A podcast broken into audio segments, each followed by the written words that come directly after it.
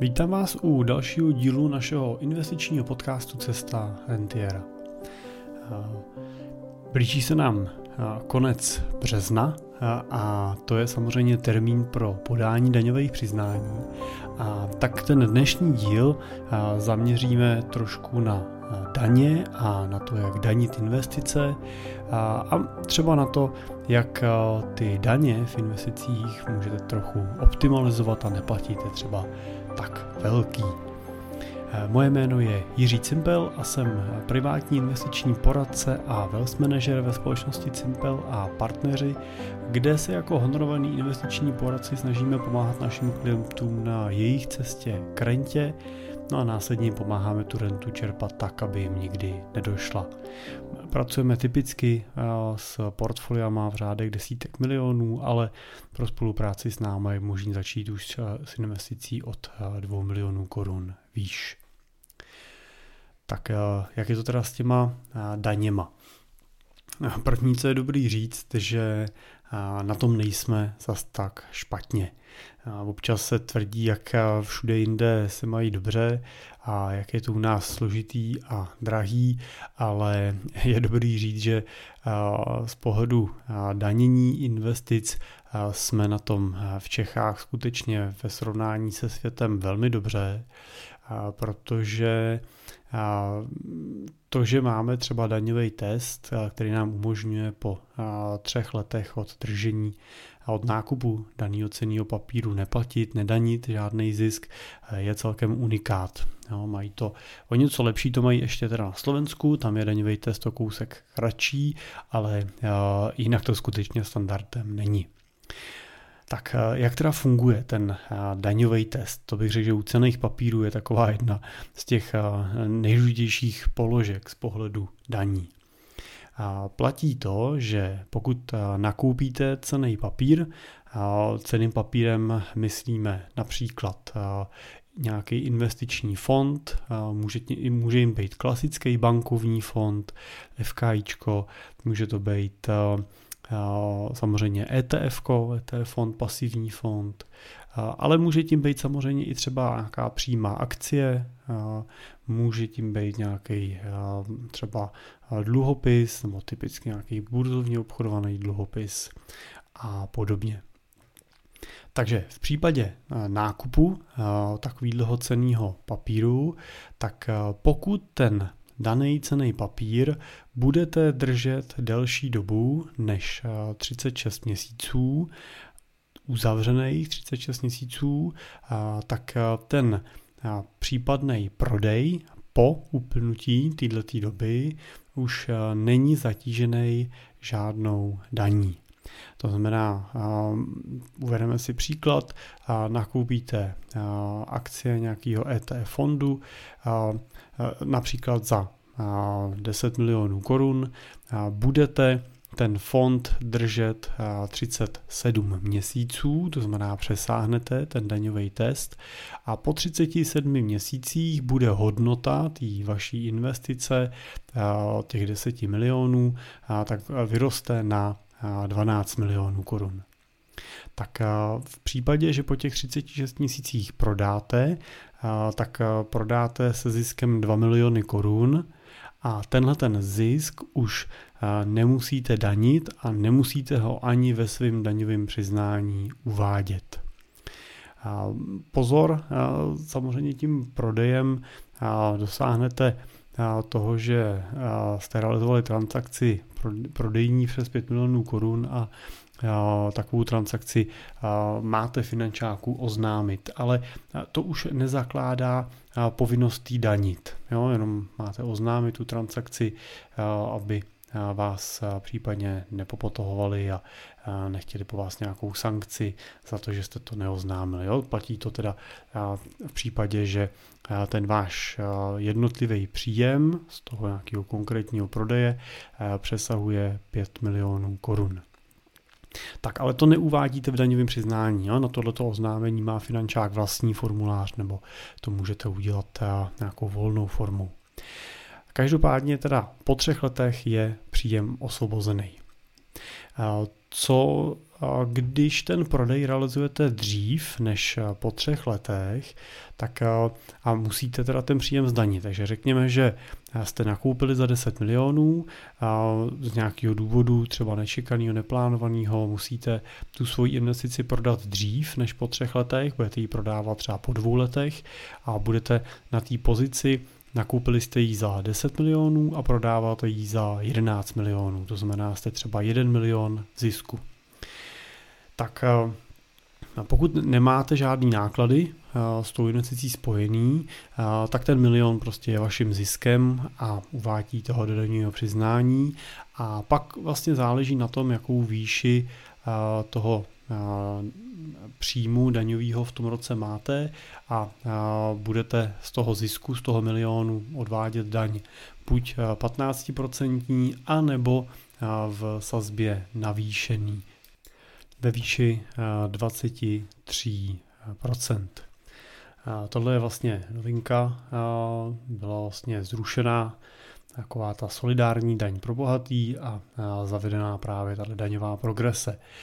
Do té daňové progrese spadáte v případě, že váš příjem přesáhne 48 násobek průměrné mzdy, což třeba letos je 1 milion 700 tisíc korun.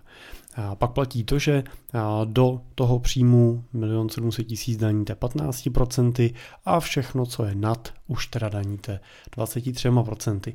A do tohohle příjmu se počítají jak vaše příjmy třeba ze zaměstnání, z podnikání, tak i potom ty příjmy, ty zisky, který máte z prodeje cených papírů.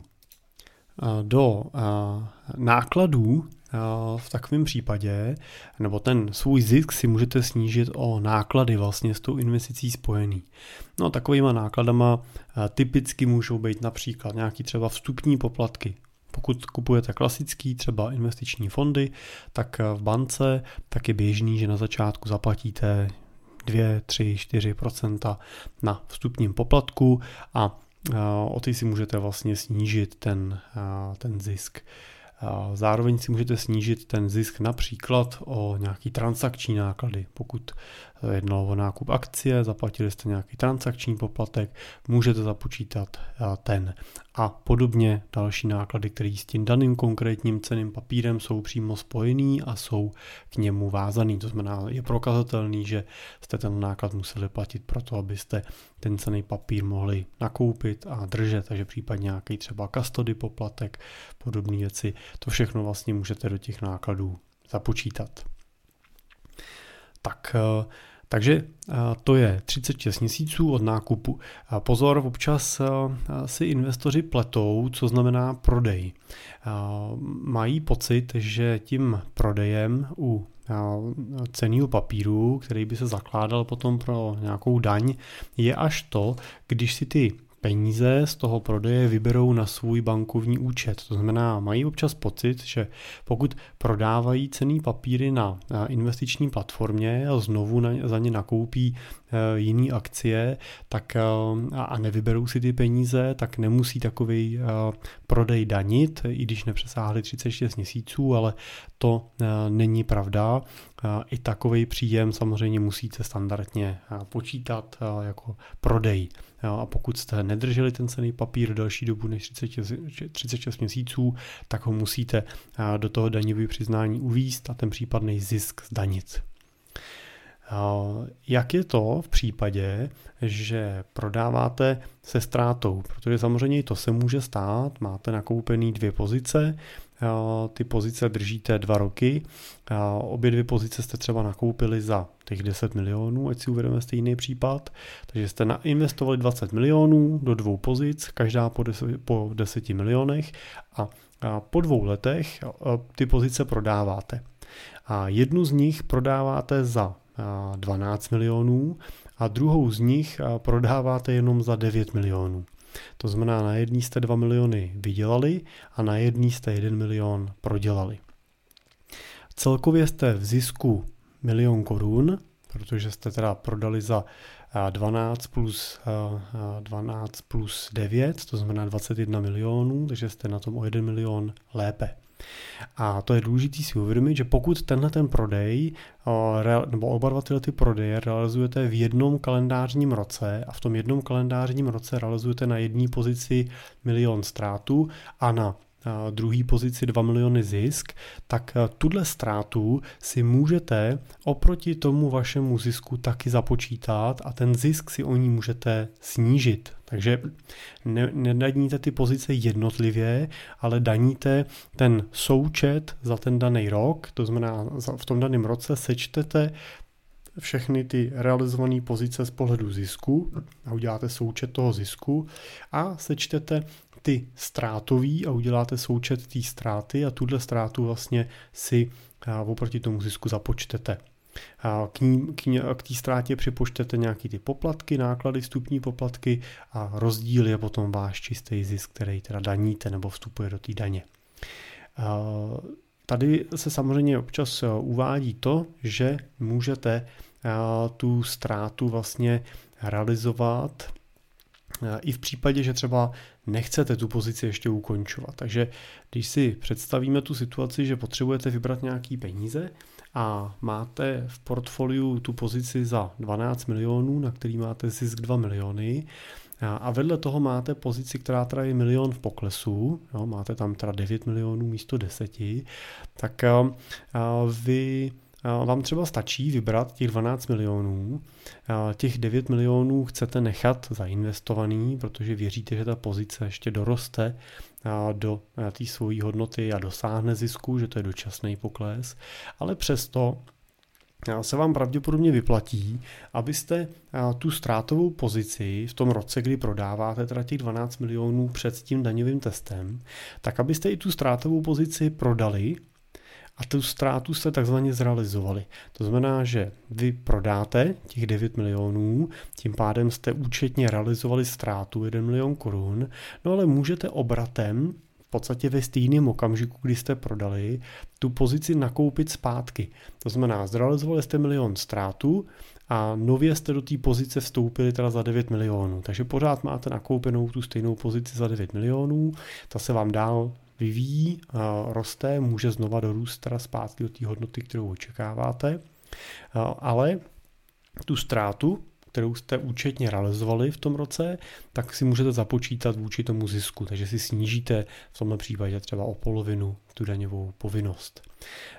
Samozřejmě nezapomeňte, že pokud zrealizujete tu ztrátu, to znamená překoupíte tu pozici, prodáte ji a znova koupíte, tak vám samozřejmě na této pozici začíná běžet nový daňový test, zase na 36 měsíců a pokud byste tu pozici prodávali třeba za dva roky a byla na 11 milionech, tak by ten váš zisk na této pozici už nebyl míro milion, jo, to je na začátku jste vložili 10 milionů, teď z toho máte 11, ale byl by 2 miliony, protože by se pro účetní pohled vlastně počítal ten nákup za 9 milionů, jo, protože tu účetní ztrátu milion jste si už uplatnili vůči tomu zisku předtím.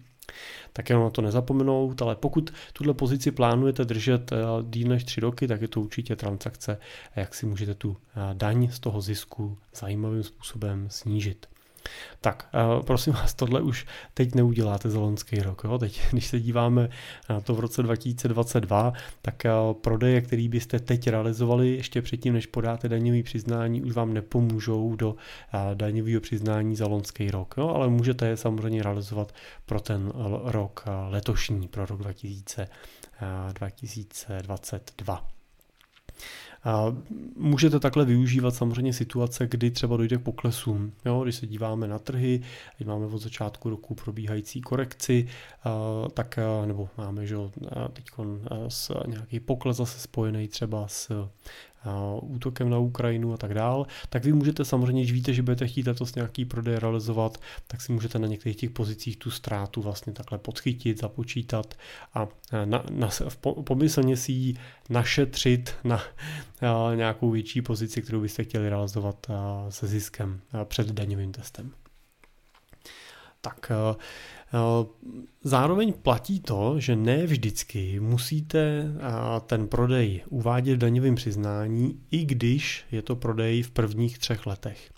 A ten okamžik, kdy nemusíte ten prodej uvádět v daňovém přiznání, nemusíte ho danit, i když to prodáváte třeba po roce tu pozici, tak je v případě, že ten prodej v součtu na všech vašich pozicích za daný rok nepřesáhne 100 000 korun. To znamená, že pokud já v průběhu toho roku třeba prodám některé pozice, ale v součtu to nebylo za víc než 100 tisíc, teď nemyslím zisk, ale obrat, to znamená, když mám zainvestovaných těch 10 milionů a bude mi stačit si vybrat z nich 100 tisíc nebo 90 tisíc v tom daném roce, tak pokud jsem si vybral 90 tisíc, tak to finančák vůbec nezajímá. Jo, to vůbec nemusíte do denního přiznání vkládat a je úplně jedno, že tu pozici držíte třeba jenom půl roku nebo rok.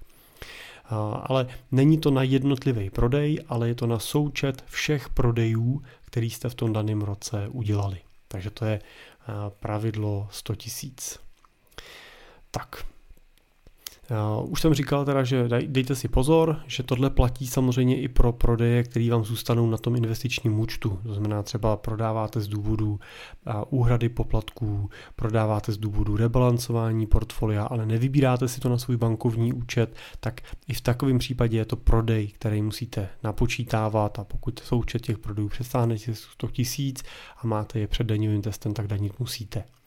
Občas se ztrácejí investoři taky v tom, jak se teda sčítá, když dojde k prodeji, který máte před daňovým testem a po daňovým testu. To znamená, pokud v daném roce prodáte třeba, máte tu investici za 10 milionů, a držíte ji delší dobu než 3 roky, máte z toho teď 12 milionů a prodáte těch 12 milionů, tak to nemusíte dávat do denního přiznání.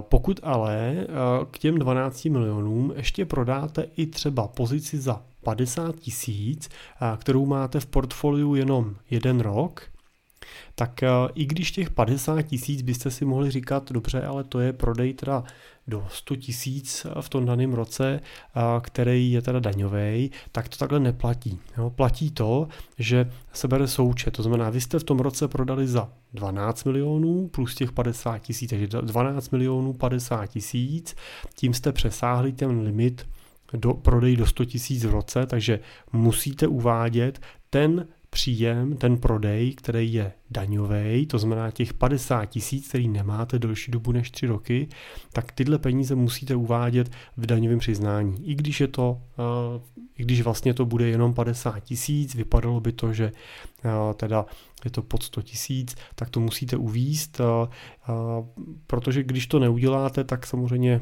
ten finančák to zjistí.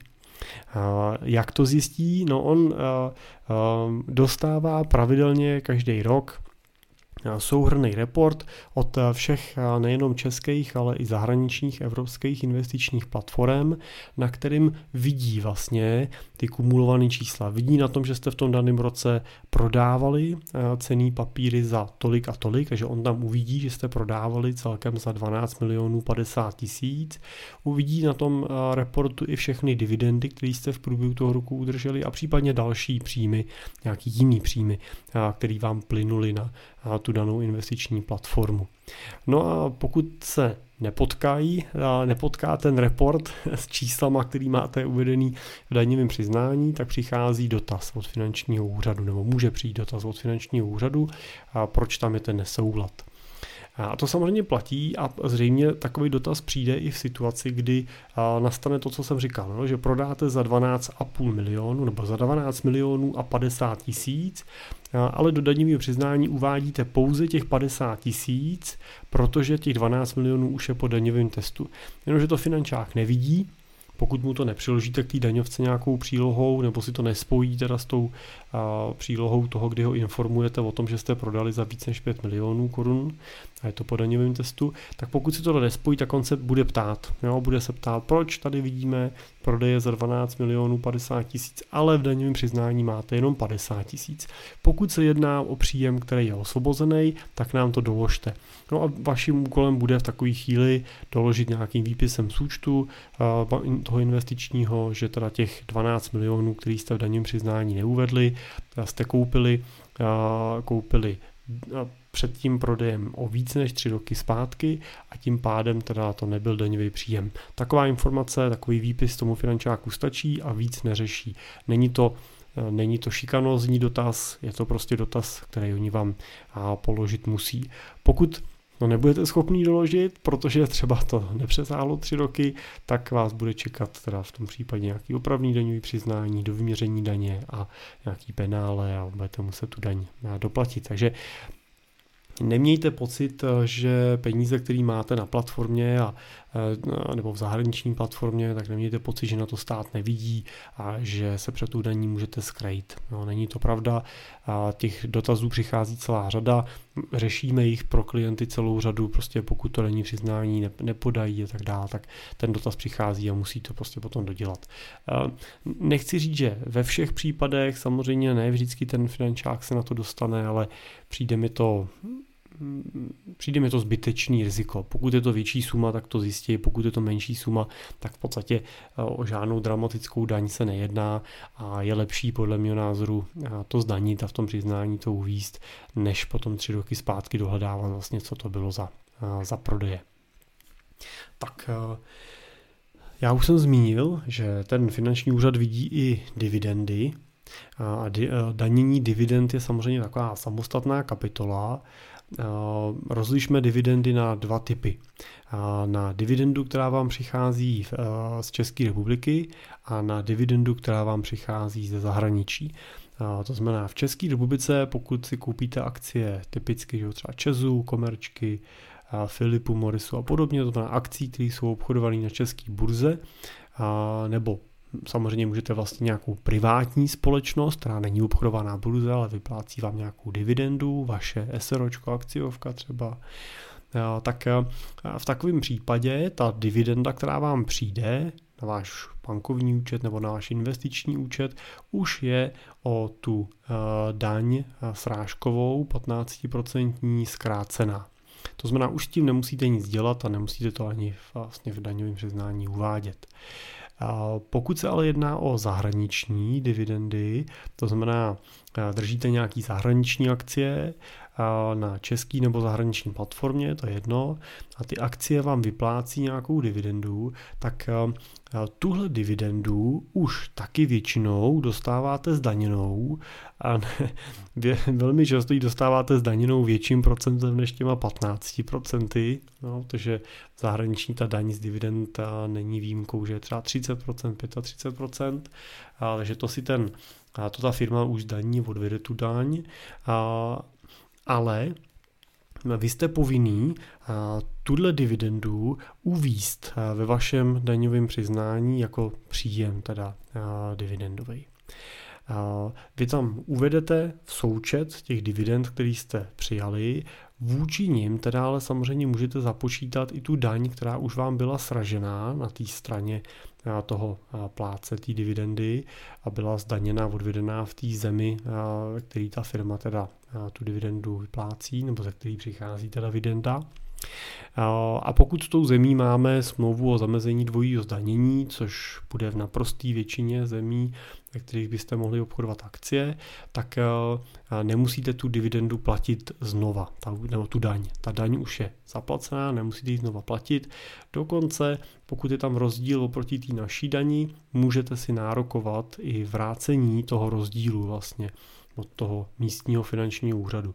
Ale je to spousta administrativy, papírů, kolků a tak dále, takže se to vyplatí až při dividendách v řádu nějakých větších objemů, řekněme nějakých 100 tisíců, aby to mělo uh, smysl.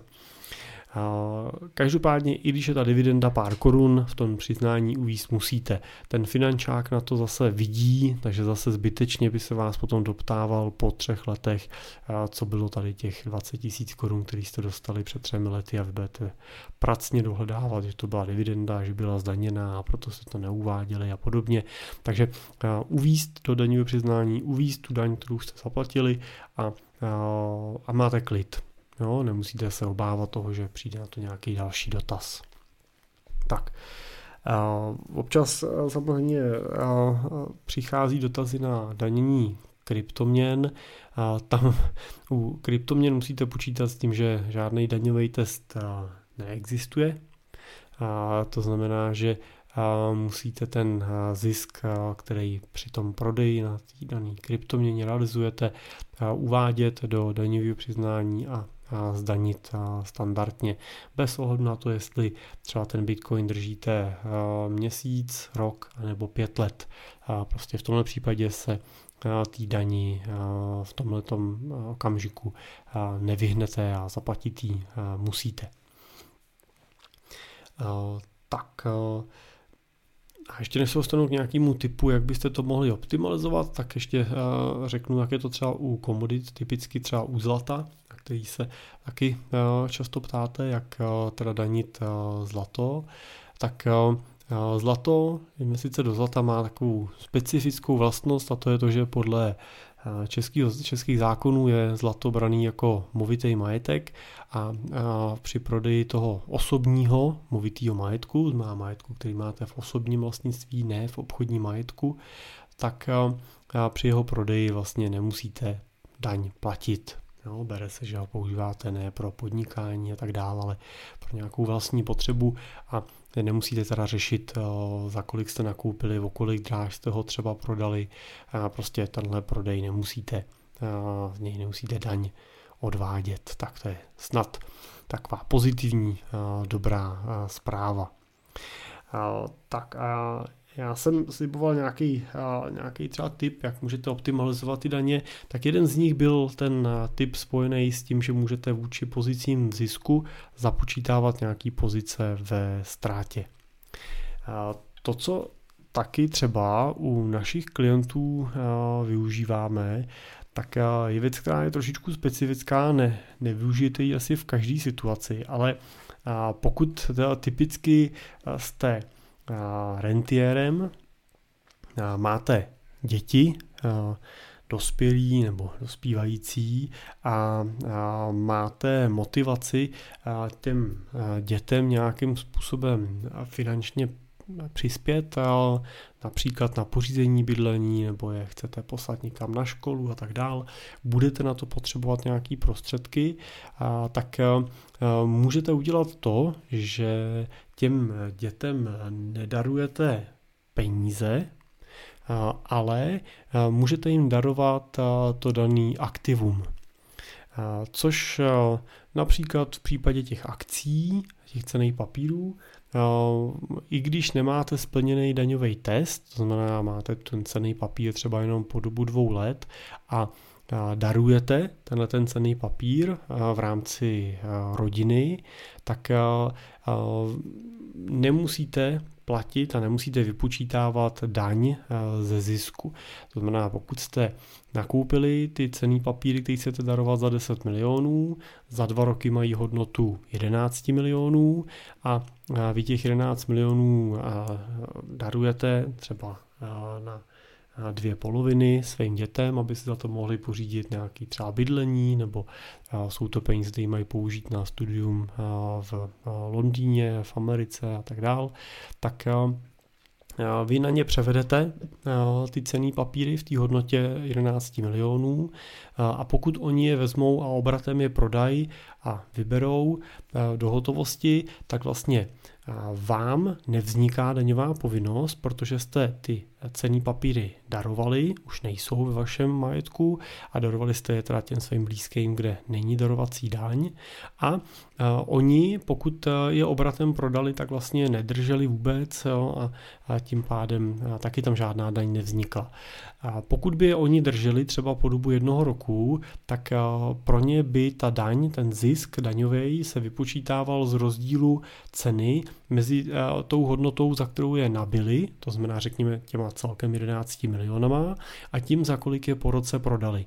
A pokud je třeba prodali po roce za 12 milionů korun, tak ten milion navíc to by byla jejich daňová povinnost, to by museli uvádět do daňového přiznání, ale ten první milion, který jste tam vydělali, vy už ne. Jo, ten tím, že se to darovali vlastně, tak je vyřešený. No a tohle samozřejmě může být i zajímavou cestou pro to, jak nedanit to krypto, protože se setkávám s případama, kdy klienta, který nakoupil bitcoiny před pár lety za 2 miliony, dneska já teda nevím, jestli dneska, ale když jsme to řešili před pár měsícema, tak měli hodnotu řádově asi 13 nebo 14 milionů.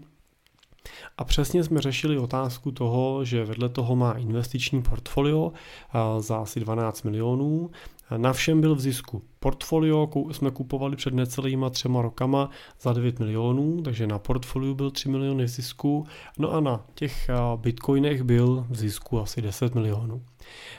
A on chtěl darovat prostředky dceři na pořízení bytu na akontaci vlastně k hypotéce ve výši 5 milionů korun. No a přesně řešil, jak to udělat. Jo? Jestli to má udělat teda tím, že prodá cený papíry, musel by teda taky při tom prodeji daní ten zisk, protože ještě nedrží tři roky, bylo to necelý tři roky, a nebo jestli jí dá vlastně nějaký to krypto, nějaký ty bitcoiny a ona vlastně si je prodá a získá peníze tímhle způsobem. No a přesně se ukázala krásný, krásná cesta toho, že na tohle darování jsme využili ten bitcoin, tu kryptoměnu, díky čemuž vlastně on ji daroval v té hodnotě 5 milionů to krypto, tím pádem pro ní nabývacím, nabývací hodnotou byla ta hodnota současná, těch 5 milionů. Eh, on se toho zbavil, ale neprodal to, eh, ale daroval to vlastně, takže pro ní tam taky žádná daň nevznikla a eh, ona to vlastně obratem prodala, takže tam ani u ní nevznikla žádná dodatečná daň vlastně na tom kryptu. Není to úplně automaticky jenom tak, že to, tu kryptoměnu převedete a, a někam si založíte výpis v případě potom pro ten finančák. Tady v tomhle případě to řešíme s daňovými poradcema. I tady bych vám doporučil, aby takovou transakci jste vždycky konzultovali s nějakým daňovým poradcem, který vám řekne přesně ten postup, jak to udělat, aby to bylo v té liteře zákona správně, aby nebyla nějaká pochybnost po tom, že se tím snažíte někde krátit stát na daní a podobně. No, takže tady třeba v tomhle případě jsme nechávali dělat i znalecký posudek vlastně na hodnotu těch bitcoinů v tu danou chvíli, který se převáděli. Ten daň všechno odkontroloval, tu transakci, tu transakci nás proved a dal na to kulatý razítko, že ten klient může být v klidu, že to bylo udělané správně. Takže ne, neříte se jenom tímhle tím typem, který já tady říkám, ale vždycky takovouhle transakci vždycky prostě řešte s daňovým poradcem. Pokud byste neviděli s kým, tak řekněte vám někoho doporučíme, ale není úplně radno to dělat jenom na základě svého pocitu, že to tak je dobře, jo? protože e, skutečně ten finančák se u těch větších transakcí potom ozve a vy potřebujete být e, schopný vysvětlit, proč ta transakce takhle proběhla, a být schopný argumentovat to objektivně, být schopný se domluvit s nima a to úplně ne vždycky e, je snadný. Tak, takže tohle je taková cesta, jak můžete legálně to využít. Pozor, určitě tím nechci naznačit ani jako vás nabádat k tomu, že byste měli takovýhle darování jako udělat účelově. Jo? To znamená, určitě by to nemělo být tak, že vy teda darujete dceři dceři nebo synovi bitcoiny za 10 milionů, on je prodá a vám zpátky darem pošle teda 10 milionů. To, to by samozřejmě nefungovalo a tohle si buďte jistý, že ta finanční zpráva není hloupá tyhle transakce oni si pohlídají a dokážou je, dokážou je dohledat. Takže určitě bych nedoporučoval se jako dopouštět nějakého cíleného daňového úniku tímhle tím způsobem. Já jako chápu, že jsou to vaše peníze, že tu daň člověk prostě platí nerad, že jako je, máme pocit, že nás tím ten stát obírá o ten majetek, to já nechci hodnotit, jestli tak je nebo není, ale prostě nějaký pravidla jsou nastavený a, a musím říct, že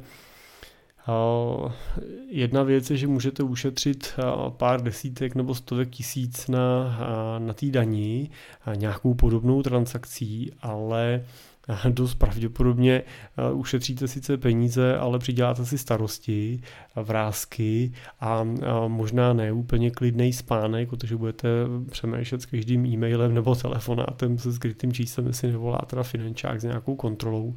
A, a já si myslím, že za ty nervy za, ten klidn, za to zničení si toho klidního spánku žádný peníze nestojí.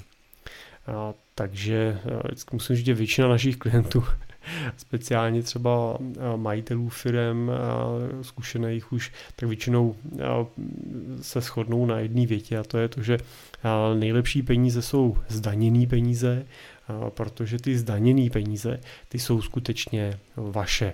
Tam už s váma nikdo nebude diskutovat o tom, jestli to bylo legální, čistý a tak dál a myslím si, že Myslím si, že se nechcete dostat do uh, takové té situace, kdy uh, máte sice řadu peněz, uh, leží vám někde v keši, v hotovosti v, doma v trezoru, ale vlastně nejste schopni je dostat do toho systému, protože prostě nemáte žádný doklad, jak jste k těm penězům přišli. Jo, přišli jste k, nimi, k ním různým způsobem, vůbec nemusí to být jako trestná činnost, jenom prostě nemáte doklad, jak jste, jak jste nabydli, nabili těchto příběhů. Já teda mm, znám celou řadu, ani ne tak od našich klientů, jako prostě spíš těch příběhů z toho trhu, který různě přichází, lidi se na ně ptají, ale to je prostě hrozně zbytečná komplikace, takže opravdu doporučuji s tou daní si příliš nezahrávat, daníte tak, jak máte danit. Samozřejmě přemýšlejte nad tím, jestli tu daň nemůžete legálně, oficiálně optimalizovat, ať už za počítáním nějakých ztrát, nebo prostě pokud chcete ty peníze, vybíráte je proto, abyste je mohli dát třeba právě těm dětem na něco, tak přemýšlejte nad tím, že jim nemusíte dát ty peníze, ale můžete jim opravdu darovat ty cený papíry nebo nějaký jiný aktiva a tím můžete optimalizovat i tu daň vlastně legálně, čistě, jo, správně. Oni si to prostě prodají, udělají s tím potom, co se domluvíte nebo co uznají za vhodný. A ještě doplním, že ten není to žádná složitá transakce, třeba u těch cených papírů to opravdu funguje, takže my založíme tomu dítěti samostatný účet u toho daného vašeho obchodníka s cenýma papírama.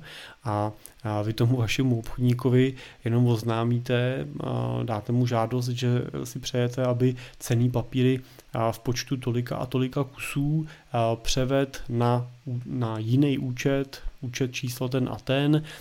Může se ten obchodník ptát, proč, jak prostě říkáte, ano, je to, protože to daruju, je to moje dítě, máme tady na to spolu podepsanou nějakou dohodu, nějakou darovací smlouvu, a to si zakládáte a to je vyřešeno.